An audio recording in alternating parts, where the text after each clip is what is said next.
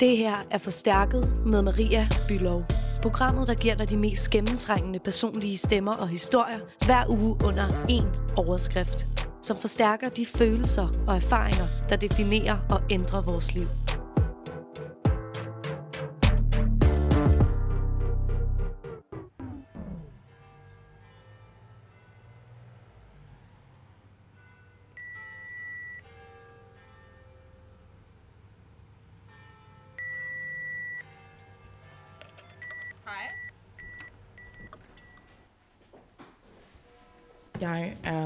Vej op til øh, Jelena Bundalovic, som er 28 år og mega boss lady. Hun er nemlig bestyrelsesmedlem og øh, kommunikationsansvarlig i øh, den feministiske tænketank, der hedder Tora. Og det er jeg, fordi at vi skal snakke om menneskerettigheder.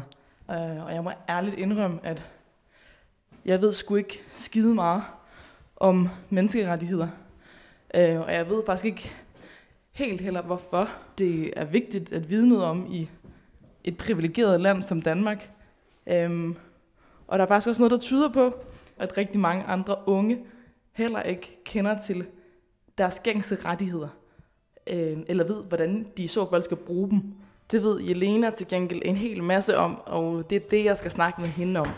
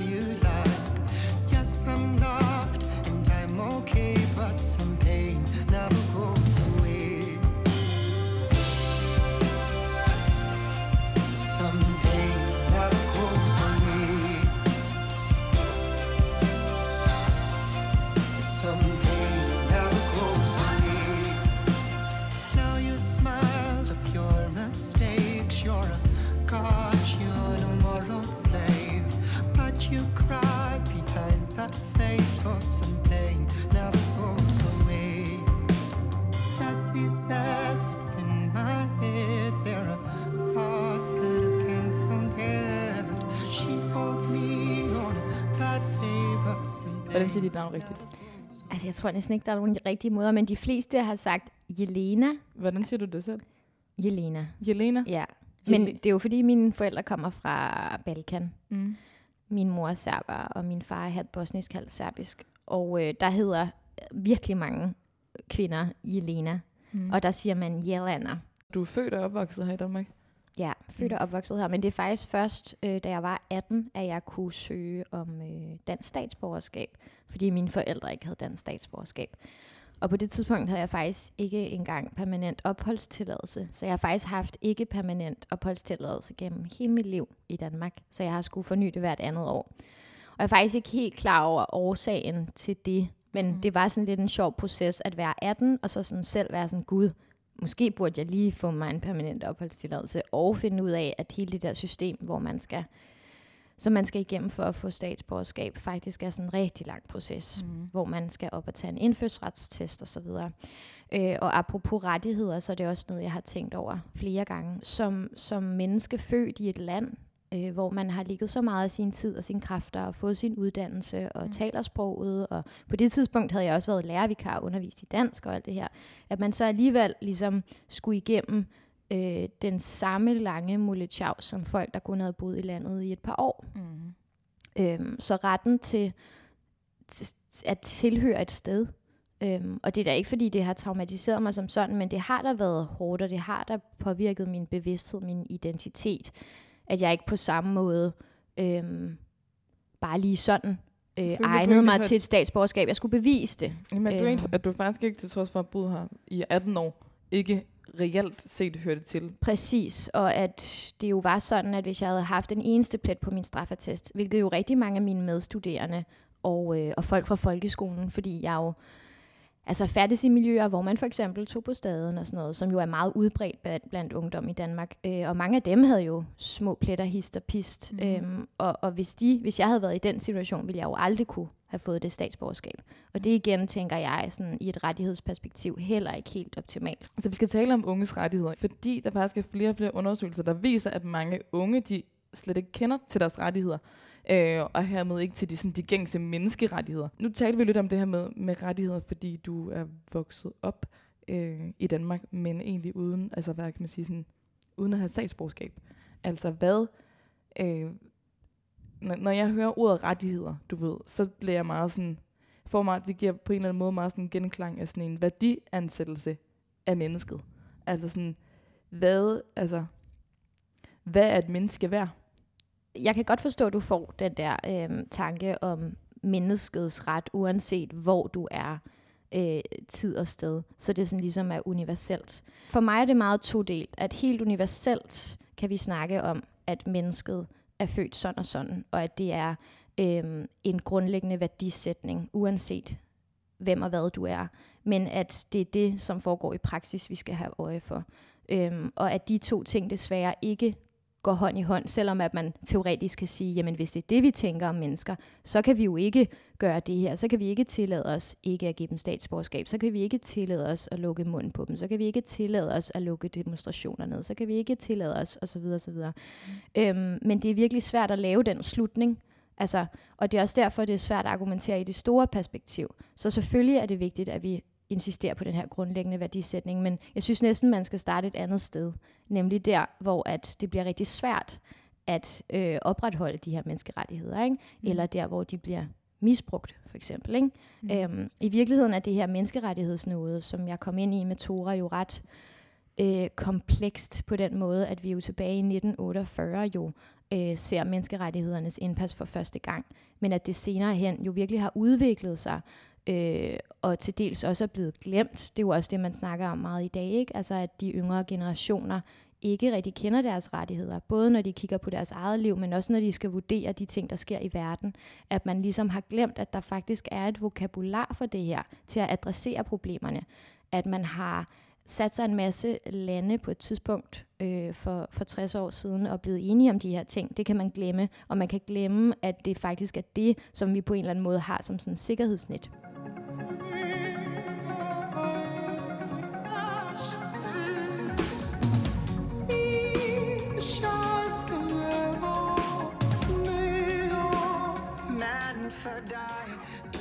Hvad personligt sådan inde i dig er det egentlig, der gør, at du synes, det her det er vigtigt? Som menneske, så kigger jeg, hvis jeg skal sådan prøve at visualisere det på en eller anden måde, kigger jeg på menneskerettighederne, sådan, hvis jeg havde dem over for mig sådan en og en, og der er jo sådan noget omkring 33 artikler eller sådan noget. Det er jo svært at sige præcis, hvor mange der er. Men der er ligesom en god chat menneskerettigheder, kigger ud på dem, og så bliver opmærksom på øh, den frihed, der er i dem, og det potentiale. Altså for eksempel øh, bevægelsesfrihed. Det er jo ikke sådan noget, man tænker over, men det kan man begynde at tænke over, når man stiller det op for sin bevidsthed, og tænker over, Gud, hvad, altså, hvordan, er, hvordan er den her by sådan fysisk opbygget? Altså, hvordan kan jeg bevæge mig rundt i det her rum? Er der rum, hvor jeg ikke kan bevæge mig i? Og især sådan i forhold til online øh, rum, eller sådan det virtuelle, ikke? Øhm, er der nogle mure, der er sat op? Øhm, og jeg tror på en eller anden måde, at de her menneskerettigheder, hvis man sådan skal finde synonymer i sådan et mere ungdomsrelevant perspektiv, kan være sådan et kodeord, eller en, øh, en nøgle ind til sådan et område, hvor man kan begynde at kigge øh, på frihedsmuligheder. Både sådan i positiv forstand med sådan, gud, hvad, hvad kan jeg egentlig? Altså som mm. menneske, hvad har jeg ret til i det her samfund? Men hvorfor, hvad, har, hvor, hvor, hvorfor har du behov for at skulle kende til dine rettigheder? Hvorfor, altså, hvorfor er det vigtigt for dig? Det er jo ikke sådan, at jeg går og, øh, og, og trækker dem til hver en tid og siger, det er altså min ret, det her, det her. Men det er en motivation i forhold til, at vi lever i et system, som øh, kan have det svært med forandring. Øhm, og der tror jeg, det er vigtigt at kunne trække sin rettighedskort i forhold til at insistere på at få noget igennem, øhm, men samtidig være opmærksom på, og det er faktisk også noget, jeg har fået at vide, nu er jeg jo øh, tilknyttet noget på Institut for Menneskerettigheder, men at alle menneskerettighederne er forbundet, og de på en eller anden måde er indbyrdes afhængige, sådan så man ikke kan argumentere for én menneskerettighed på bekostning af andre. Og det er jo det, som rigtig mange har peget på, kan være problemet, øh, når man netop rejser sådan et ytringsfrihedskort.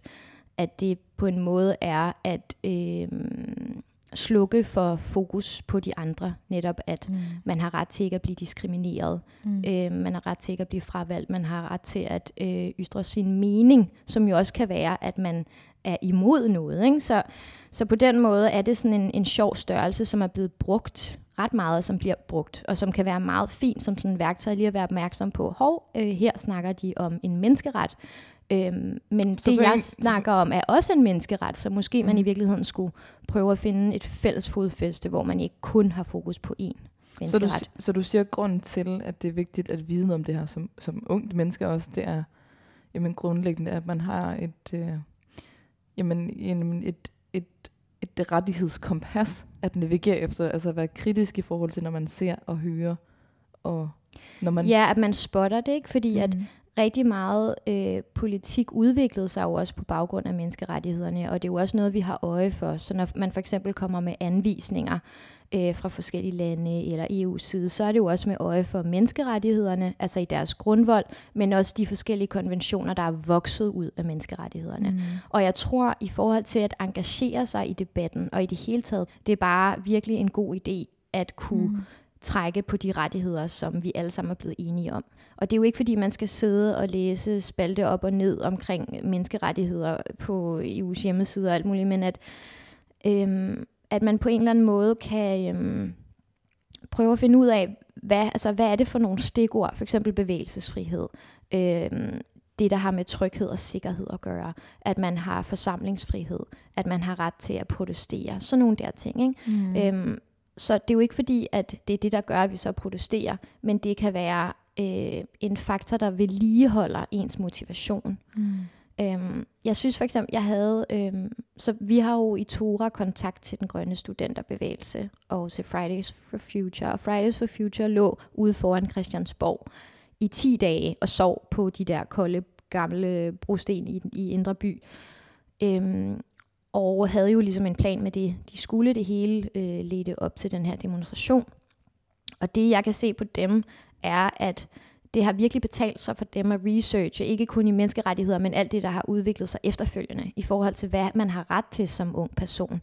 Så det er jo ret tidligt, man er samfundsborger på en eller anden måde. Så sådan, tilbage i sådan noget antikken, så skulle man jo være sådan noget 30, og man skulle være hvid ung mand, tilhøre en bestemt slægt for overhovedet at tage del i den politiske sfære. Men i vores tid, så er det jo muligt at gøre fra en meget tidlig alder, og måske endnu tidligere end hvad der er officielt, fordi vi jo netop også har de sociale medier, som rigtig mange unge mestrer bedre end de voksne. Så der mm. foregår ligesom en masse, som potentielt er demokratisk og har med rettigheder og kamp for forskellige friheder, både for en selv, men også for andre at gøre. Og der kan jeg jo bare se, at det på en eller anden måde, det er jo ikke fordi, at man skal kunne det hele uden ad, men det bliver et rigtig fedt værktøj, hvor der er et virkelig stort udbytte i forhold til mm. at sætte sig ind i det. Ikke? Når man for eksempel skal skrive, eller reache ud, eller som ung skal gøre sig som debattør. Det er en rigtig god idé at kende til sine rettigheder, også som ung. Men hvor meget kender unge egentlig til sine rettigheder? Det har reporter på Forstærket Lina sat sig for at finde ud af. Hej og velkommen til quiz. Denne her quiz den hedder Kend dine rettigheder, og er en quiz, der handler om menneskerettigheder. For jeg er nemlig mega nysgerrig på at finde ud af, hvor godt unge mennesker de kender til menneskerettighederne. Jeg hedder Tobias, jeg er 26 år gammel, og jeg er studerende. Jeg hedder Peter, jeg er 25 år gammel og arbejder med e-commerce. Er I klar på at quizze? Ja, selvfølgelig er vi det. Fedt, mand. Hvilket år blev verdenserklæringen om menneskerettigheder vedtaget? 1. 1893, 2. 1972 eller 3. 1948? 3. 1948. Og hvad siger du, Peter? Det må være svarmulighed 1. Svaret det var 3. 1948. Nå. Det andet spørgsmål, det lyder, hvem vedtog verdenserklæringen om menneskerettighederne? Var det 1. FN's generalforsamling, 2. NATO eller 3. Europaparlamentet. Vi starter med dig, Peter. Det må være svarmulighed 2. Jeg siger også svar mulighed 2, NATO. Det var desværre forkert, drenge. Ligesom mig, Ida. Det var et øhm, FN's generalforsamling.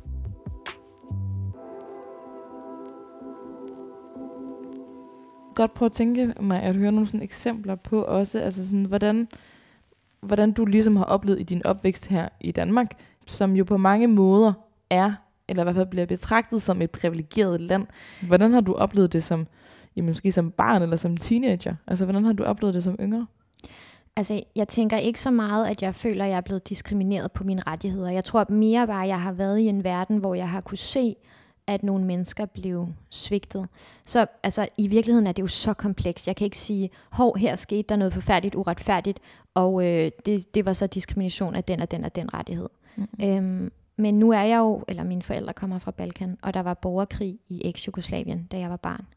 Øhm, og jeg husker, at øhm, der ofte var mange jugoslaver på det tidspunkt, der samlede sig i Danmark og ligesom så med i de danske medier, fordi der kunne man se, hvor NATO bombede Jugoslavien.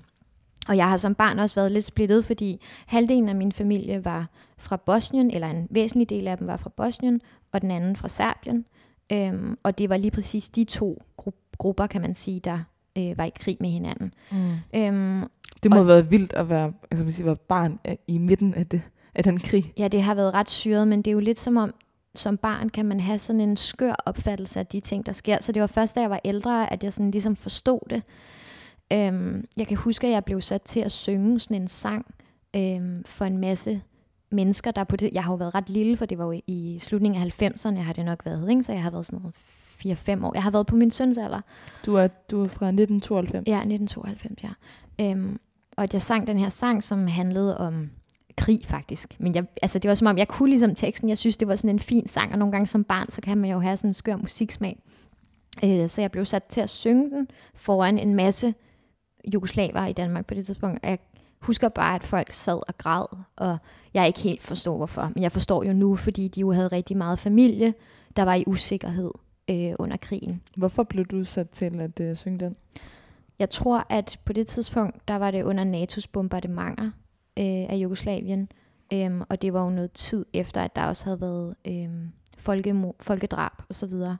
Øhm, så, så rigtig mange, øh, det var så også lidt ældre generationer folk, der kom til Danmark som gæstearbejdere, har jo savnet deres familie, som de ikke har kunne have kontakt til. Fordi når der er krig i et land, er det ligesom Men jeg tænker bare bare, men, men, dig som fireårig, hvor- hvorfor bliver altså sådan, Ja, hvad, hvad, dine forældre, eller sådan, hvor, hvor altså Jeg sådan, tror, altså jeg husker ikke helt, hvordan det blev sat i stand, øhm, men jeg tror, det var sådan en slags gestus for folk, altså for at finde noget sådan, øhm, altså øhm, noget, noget ro og noget, jeg tror bare det der med en barnestemme, der står og synger en sang, på en eller anden måde har været sådan, at det, det har givet et eller andet, altså en, en trøst på en eller anden måde. Det er svært at forklare, men vi ser jo ofte sådan i krigstider, og når folk er presset, vi ser det jo også nu med corona, at der er kommet det her fællessang. hmm. Øh, jeg hørte det her forleden. Efter, øh, efter Disney Show, så er der sådan noget fællessang, hvor hele Danmark synger sammen.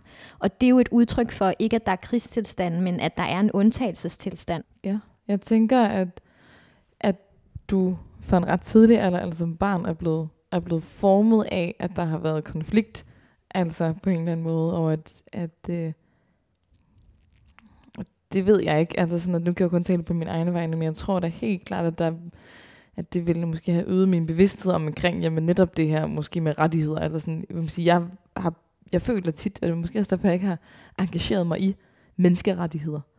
Ja, Altså sådan på, på, den måde, fordi Ja. jeg ikke på den måde har haft et, har følt, at jeg har haft et behov for at kende til dem, om end jeg måske har haft det. ja Men at- præcis. Altså jeg tror nemlig, det er rigtigt, at hvis man, hvis man skal sådan kode det helt simpelt ned til sådan en barnehjerne, så som barn kan man jo se, der sker noget, der gør folk kede af det. Folk bliver dræbt, og der er us- utryghed, og der er noget med nogle bomber, og folk, der er nede i kældre, og folk, der forsvinder, og en masse, man ser på fjernsyn. Og det er jo meget svært som familie at undgå, at børnene bliver involveret. Det er jo ligesom med corona. Nu kan vi se, at det for danske familier jo også er umuligt. Altså børnene står jo midt i det samme med forældrene, så man kan jo ville skåne dem lige så meget, men børnene kan jo se ting. Så jeg tror, at jeg fra en meget tidlig alder så noget, der var åbenlyst uretfærdigt. Og der tror jeg, at man som menneske har sådan en naturlig evne til fra barns ben øh, at, at, at kunne se, altså det har jo igen med empati og forskellige ting at gøre, at man kan se, at der er noget, der ikke er rart for folk, og noget, som på en eller anden måde er ja, det, vi kalder uretfærdigt. Mm. Øhm, og så har jeg jo på en eller anden måde spurgt ind til, hvorfor sker de her ting? Og jeg har jo nok ikke fået nogen klare svar, men det var ret tidligt, jeg vidste, hvad NATO var, hvad FN var. At så var det noget med nogen, og så Bill Clinton og øh, præsident Milosevic, så på en eller anden måde, uden at kunne forstå den politiske verden, og hele det her sådan magtspil, og kamp om rettigheder, og uretfærdige ting, krig og sådan noget, så havde jeg jo ligesom identificeret og set, at der foregik et eller andet, og så var der noget med, at man kunne tage sig af det på, forsel- på forskellige måder. Så på den måde er det vokset i min bevidsthed. Mm. Men vi har jo alle sammen vores forskellige vinkler ind i det. Og det betyder jo ikke, at jeg er tættere på menneskerettighederne, end du er. Næste spørgsmål, det lyder. Hvad understreger FN's verdenserklæring om menneskerettigheder? Er det 1. Den understreger, at menneskerettigheder gælder for alle mennesker hele tiden. Eller 2. Den understreger, at menneskerettighederne er til forhandling. Eller 3. Den understreger, at menneskerettighederne gælder for alle på nær kriminelle idømt ubetinget fængselsstraf, til denne har afsonet sin dom. Tobias, 3 hvad siger du, Peter? Det må være nummer et. Det er fuldstændig rigtigt, Peter. Det var nemlig et. Den understreger, at menneskerettigheder gælder for alle mennesker hele tiden. Næste spørgsmål, det lyder, hvad er baggrunden for, at FN's verdenserklæring for menneskerettighederne opstod? 1. Det var et stærkt ønske blandt politikerne om at få flere i arbejde og derved opnå øget økonomisk ligestilling på baggrund af en årrække med stor stigning i fattigdom. 2. Det var et stærkt ønske blandt politikere over hele verden om at sikre børn og unges rettigheder. Eller 3.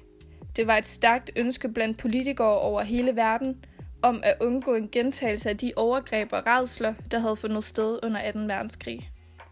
Peter? Det er den sidste.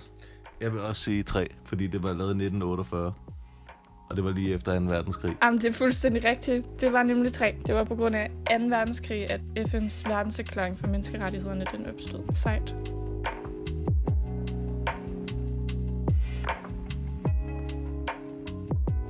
Jeg tror, jeg har sådan en følelse af, en oplevelse af, at det er sådan et grundvilkår, at det er bare noget, vi har. Mm. Og det er der nok nogen, der skal håndhæve Ja. og sørge for, at det er ligesom... øh, Hvilket at- jo er så weird, jo, at- når at- man at- tænker over det. at, at det kører ja. bare, altså, og, øh, og det er jo selvfølgelig at det, som, som vores lov og orden er baseret på, og at, øh, at det, er sådan, det skal man ikke bekymre sig om. Det, øh, det er der ligesom nogen, der, der varetager. Altså, fordi jeg kan jo ikke gå rundt med sådan en protokol. Hvornår bliver det her relevant at kende til? Altså, fordi, okay, en ting er at kunne finde ud af at være kritisk og skeptisk, når man ser nyheder og så videre, ikke? Øhm, men hvornår bliver det i et ungt menneskes liv vigtigt, altså på sådan en altså dagligdags måde, at kende til det her? Og hvad er det for nogen, man skal kende til? Jeg tror, at som ungt menneske, altså vi ser jo flere og flere øh, unge mennesker engagere sig i forskellige problemstillinger. Og nu med coronaen, så er der rigtig mange ting i opløsning.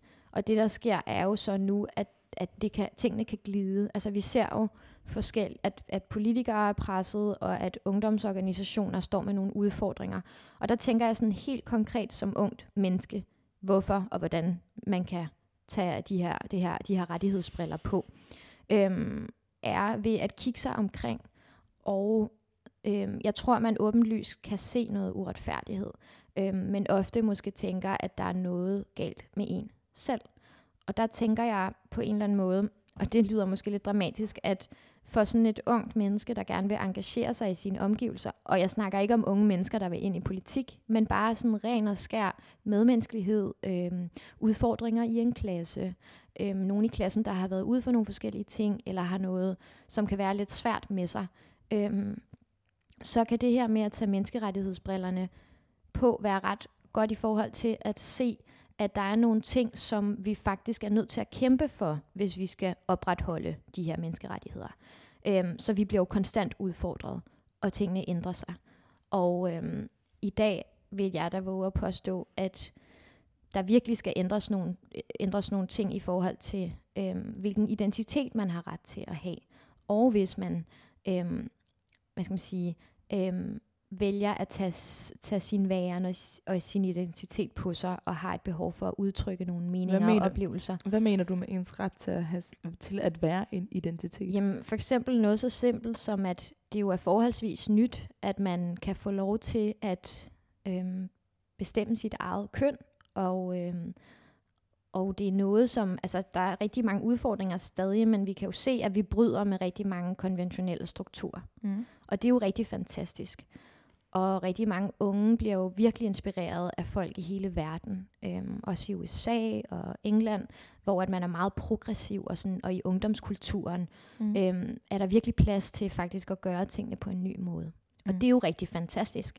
Mm. Men samtidig så har det øh, samfundet eller sådan den øh, omverden jo ikke ændret sig lige så meget. Mm-mm. Og der sker et clash, og det tror jeg rigtig mange unge oplever. For eksempel på, øh, på internettet, når de deler en post, hvor de deler en oplevelse eller lægger noget ud om sig selv, så vil de ofte opleve at blive lukket i, selvom det er et frit rum. Eller de bliver nægtet adgang til visse sfære. Øhm, eller de oplever forhindringer hen imod mm. et mål, eller en karriere, eller et ønske, de har. Mm. Eller der kommer sådan sociale udfordringer op i et klasseværelse. Eller at øh, underviseren eller læreren på en eller anden måde ikke har kompetencerne til at snakke med eleverne om de ting. Altså nu er vi Mhm. nede på sådan et helt konkret niveau. Mm. Og der tror jeg, at det her menneskerettighedsperspektiv virkelig kan være en god motivationsbrille i forhold til at huske sig selv på, at nu når det bliver udfordrende, så skal vi sikre os, at menneskerettighederne bliver overholdt. Det, det vil sige, at vi skal sådan kæmpe for, at vi faktisk har ret til de her ting. Og Kan menneskerettighedskonventionen... du komme med et eksempel på det? Øhm, jamen, hvis vi skal tilbage til det her med posts på de sociale medier, øhm, så vil en kæmpestor modstand, og det her med, at, øhm, at man for eksempel, der bliver stillet spørgsmålstegn ved, om man overhovedet er seriøs, eller mener det, man siger, eller om man bare er i en eller anden fase, øh, som man kommer ud af, eller at man i hvert fald ikke skal brokke sig, øh, at man, man skal være glad for de ting, man har Mm. øhm, hele den der tilgang, som lidt tilhører den gamle tid, og som måske ofte, og nu er jeg lidt fordomsfuld, men være nogle lidt ældre mennesker, der kommer med den. Mm. Der tror jeg, det er vigtigt ligesom at trække menneskerettighedskortet og insistere på, ikke kun ytringsfrihed, men også bare retten til at bevæge sig og være en del af fællesskabet, som jo også er en del af menneskerettighederne. Mm. Øhm, og i øvrigt udvikle videre på det, fordi at øhm, det jo ikke er tilstrækkeligt bare at sige, jeg har ret til at tale, men blive ved med at tale om, hvad vil det sige at tale i vores tid? Og det er jo også der, hvor det bliver interessant, at hver generation jo faktisk har ret til, eller jeg tænker, de skal tage menneskerettighederne på sig og udvikle dem og fortolke dem på deres egen måde. Så for eksempel det her med bevægelsesfrihed.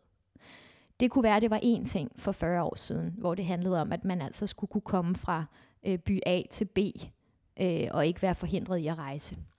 Det er jo ikke, fordi vi som sådan er forhindret i at rejse, men i det, i, altså online, og måske også i, i, i bylivet og kulturmiljøet, så er der jo nogle begrænsninger, som bliver opsat, fordi der er nogen, der insisterer på, at ah, her skal man altså ikke være, eller her kan man ikke bare lige komme ind. Så er der to spørgsmål tilbage. Hvilket eller hvilke af følgende udsagn er rigtig eller rigtige i forhold til menneskerettighederne? 1. Alle har ret til at eje deres egne ting. Ingen må tage din ejendom fra dig uden grund. De må heller ikke nægte dig at eje den. 2. Alle har ret til at benytte internettet når som helst og hvor som helst. 3. Alle har ret til fritid. De har ret til at holde fri og til at hvile. Udsagn nummer tre. Ja, nu, ja. For det ikke skal blive... Jeg siger udsagn nummer... Nej, det er det jo ikke. Udsagn nummer to. Det var både nummer 1 og nummer 3, der var korrekte. og det er 1. Alle har ret til at eje deres egen ting. Og 3. Alle har ret til fritid. Nå, sidste spørgsmål. Hvilket eller hvilke af følgende udsagn er rigtige eller rigtige i forhold til menneskerettighederne? 1. En hver har ret til lørdagsslik, også selvom det ikke er lørdag. 2.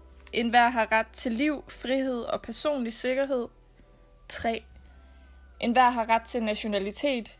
Ingen må vilkårligt berøve sin nationalitet eller nægtes ret til at skifte nationalitet. Det må være udsagn nummer to. Jeg vil sige udsagn nummer tre. I skal huske, man godt må sige mere end Både en. to og tre. Det er både to og tre. Jeg tror stadig kun til toren. I havde begge to ret. Det var to og tre. Hvordan kan man som enkelt person, som ungt menneske, øhm, gøre brug af sine rettigheder? Jeg tænker faktisk, det er meget godt ikke at kigge på rettighederne først, men at sådan kigge på det fænomen, man oplever. Det kunne være, at man var i et område i Danmark, hvor at det haltede rigtig meget øh, på fællesskabsområdet, eller man oplevede, at den del af byen blev fuldstændig neglected af borgmesteren, eller et eller andet. Eller at der stod noget på, som var rigtig uretfærdigt over for rigtig mange af ens medborgere. Øhm, og der kunne man jo starte med at identificere problemet, og så kigge på menneskerettighederne og tage fat i de rettigheder, man synes relaterer sig til ens problem. Og så ligesom sammensmelte det på den måde. Og hvad gør man siger, så? Hvad gør man så derfra? Jamen, jeg tænker da, altså så, nu har jeg jo ikke gjort de her ting i praksis, men jeg tror mm. ofte sådan, og nu skal jeg heller ikke lyde alt for sådan gammel klog, men at det virkelig kunne være fedt, at vi i vores generation bliver meget mere, hvad skal man sige, aktivistiske omkring faktisk at bruge det her sprog, der er til sådan meget hurtigt at kunne løse problemer. Så jeg tror, at rigtig mange sidder og venter eller snakker meget om problemet selv, men det der med sådan at fremhæve nogle rettigheder og sige til for eksempel en person i en politisk magtposition, måske nogen, der arbejder i kommunen, som sidder og skal træffe nogle beslutninger på de her borgers vegne, at man er sådan, prøv at høre, det og det, der sker, det kan jeg ikke se på, og det er fuldstændig i modstrid med den og den og den menneskerettighed. Mm. Og selvom vi siger det her med menneskerettighederne også for mange er glemt, så er det også meget et buzzword for folk, fordi man er sådan, åh, oh, er det okay, det er faktisk en diskrimination af denne her øh, rettighed. Ikke? Mm. Øhm, så det er også det der med, at det har den der sådan, desværre også underlige fluffy wow-effekt, som jeg synes, man skal prøve at spille på. Ja, Øhm, men det har noget pondus. Pondus, præcis. Altså, og så i virkeligheden gør det til en vane. Øhm, så jeg identificerer problemet, kig på øh, de forskellige menneskerettigheder, der er, hiv dem ind, og så bare lige meget kort fortælle den person, som står i en position, der kan ændre på de her ting, eller de mennesker, der gør. Øhm, det er altså en diskrimination af den og den rettighed på den og den måde. Vi er nødt til at gøre noget ved det. Øh, og jeg vil blive ved med at kæmpe for det, fordi det er vigtigt for mig, at vi overholder rettighederne. Det tænker jeg er sådan en helt anden måde at gøre det på, end at snakke om problemet selv. Mm. Fordi folk kan have så svært ved at sætte sig ind i ting. Og det er jo også det, der var hele formålet med menneskerettighederne også, at uanset situationens natur eller hvor vi er, så er der den her menneskeret. Sådan så du meget hurtigt kan analysere situationen og sige, jamen det går jo ikke, fordi det diskriminerer på den her ret. Uanset hvem der er involveret, hvor i verden det er. Det var jo det, der var helt formålet med at bruge dem i første omgang. Ikke? Så jeg tænker at bruge dem meget mere.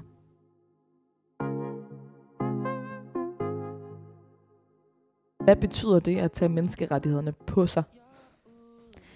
det er måske det her med, at øhm, når, der ske, når der er noget, altså uanset hvad der sker, faktisk også når man er i en privilegeret position, prøv at tænke over, hvad det er for en ret, der for eksempel muliggør, at det her sker, men også hvad det er for nogle rettigheder, der kunne gøre, øh, eller hvad, hvad det er for nogle ting, der kunne gøre, at den her rettighed ikke bliver værnet om for andre eller for en selv. Altså det er jo faktisk virkelig, virkelig svært, og jeg tror også, det er derfor, det har haft sin udfordring at sætte sig ind i det. Det er sådan en besønderlig størrelse. Ikke? Men jeg tror, første skridt må være at erkende, at vi ikke skal tage dem for givet. Altså det andet arbejde med sådan at bruge dem i praksis og sådan noget, det tror jeg venter lidt længere fremme. Man må først lige mm. forstå det, som faktisk tog mig lang tid at forstå. Og jeg kan høre på dig, det også er sådan mærkeligt at tænke, at Gud, de er der jo ikke bare. Mm. Altså det er jo ikke sådan, at så sidder der et politi et sted og er sådan, hov, der overholdt du ikke rettigheden. Nu skal du få din straf, eller du skal sørge for at overholde rettigheden, eller at folk bruger dem aktivt på den måde. Det gør mm. de jo ikke. Men jeg tror bare, det er virkelig smart at tænke, og det her er bare min egen strategi, mm. og også lidt i forhold til, hvordan jeg er i verden, øhm, ikke at skabe revolution på den måde, altså sådan vælte ting og sager, øh, sådan i metaforisk forstand, men at tænke på, at der faktisk var et fundament, som er menneskerettighederne, som er et rigtig vigtigt fundament, som man kan bygge videre på, og som kan være grobund for meget mere retfærdighed. Så det der med på en eller anden måde, i stedet for at nedbryde, tænke, at bygge videre på det, der allerede er, og blive ved med at pege på det, der allerede er, det tænker jeg også på en eller anden måde er sådan en bæredygtig måde at gøre det på. Så sådan, øhm, det er jo ikke fordi, man så skal begynde at tale i sådan et politisk, akademisk sprog, men det kan være en fordel at sætte sig ind i de her ting, sådan, så man meget hurtigere kan få integreret sine holdninger i det allerede eksisterende. Og at man kan være lidt mere insisterende i forhold til sådan at tage fat i folk i politiske magtpositioner og udlægge sine ting. Og, øh, og det er jo ikke fordi, vi alle sammen så skal tilpasse os politikernes sprog, men jeg tror bare, det er meget smart at alliere sig med hinanden og sådan ligesom spille spillet og bruge de her regler mod spillerne selv, hvis det giver mening. Det giver totalt Øhm. god mening. Og, og lige præcis med den, der tænker jeg faktisk, at, øh, at vi slutter, fordi at, øh, ja, det synes jeg faktisk var et rigtig godt tip. Et rigtig godt råd. Jelena, tusind tak, fordi du blev snakket med mig. Om selvfølgelig, det var mega hyggeligt. Some